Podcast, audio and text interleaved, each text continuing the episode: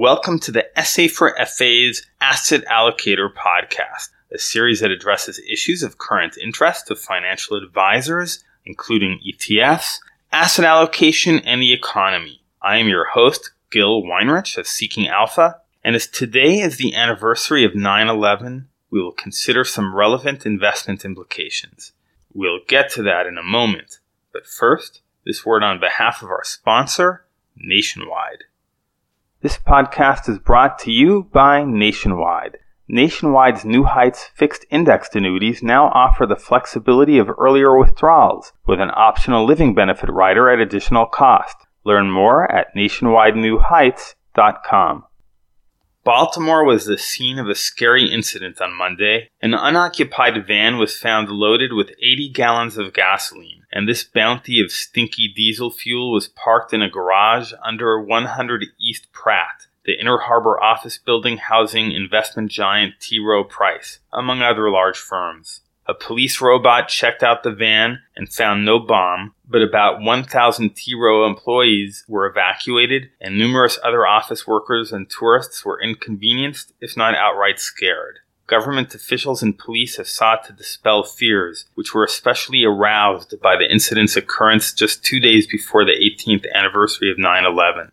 One Merrill Lynch advisor working in the building, quoted by the Baltimore Sun, said he thought Monday's evacuation was just a fire drill, as occurred in the building just two weeks prior. For my part, I think that this incident and today's anniversary occasion another kind of drill, an investor panic drill. That is because the chances are that investors will be gripped by fear and loathing when the next stock market crisis occurs, all the more so if it is connected to a terrorist incident rather than just market news. Generally speaking, the folks who invest meaning buy assets when markets are falling, are those who thought about it and planned to do so in advance when they were not in the throes of crisis and had no idea what the nature of the crisis would be. Human nature being what it is, what people see on TV and the internet during a crisis doesn't make them want to buy. The images and overall mood make them want to sell. We certainly had a lot of sellers in 2008 during the global financial crisis, as we did in 2001 following the 9 11 terror attacks.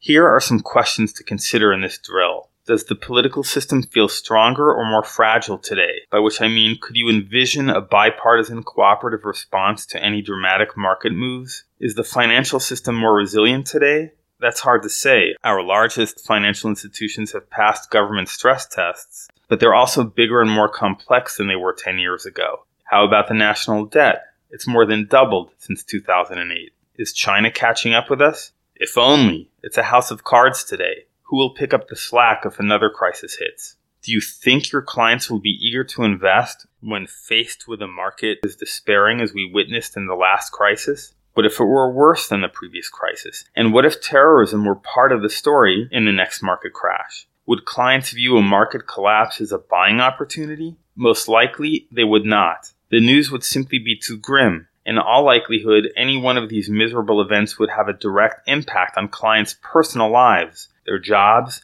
their mobility, their plans for their children, and more. I couldn't possibly predict the details, but I feel I can predict that your clients would be in no mood to invest. And the question they might have for their advisors is why should we invest? Are you so confident there will be a happy ending to all of this, whatever this is? Advisors at that future time, as now, won't be in a position to offer definitive answers about the future. But here's the nub of what an advisor can truthfully say. As a practical matter, it's hard to live your life assuming a turn for the worse will never turn back. If stocks, representing businesses that together sustain the economy, turn south, will bonds, representing government obligations that are ultimately backed by the strength of the economy, hold up? How will cash fare if the next crisis induces hyperinflation? There will be no way of knowing the right thing to do based on unknown future events. For that reason, advisors can suggest today we needn't wait for a time of crisis to relay this. That the only chance at protection we have is a broad asset allocation and further diversification within each asset class. Finally, the best preparation for the next crisis is to save capital and to decide in advance how we would want to deploy that capital.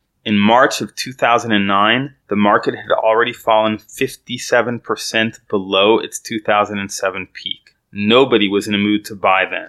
The few who did likely were the ones who made rational calculations about their investing activity ahead of an actual crisis. Thanks for listening. If you found this podcast useful, consider passing it on to one other advisor. Also, feel free to contact me at gil at seekingalpha.com if you have feedback or requests. This is Seeking Alpha's Gil Weinrich, and our podcast was sponsored by Nationwide.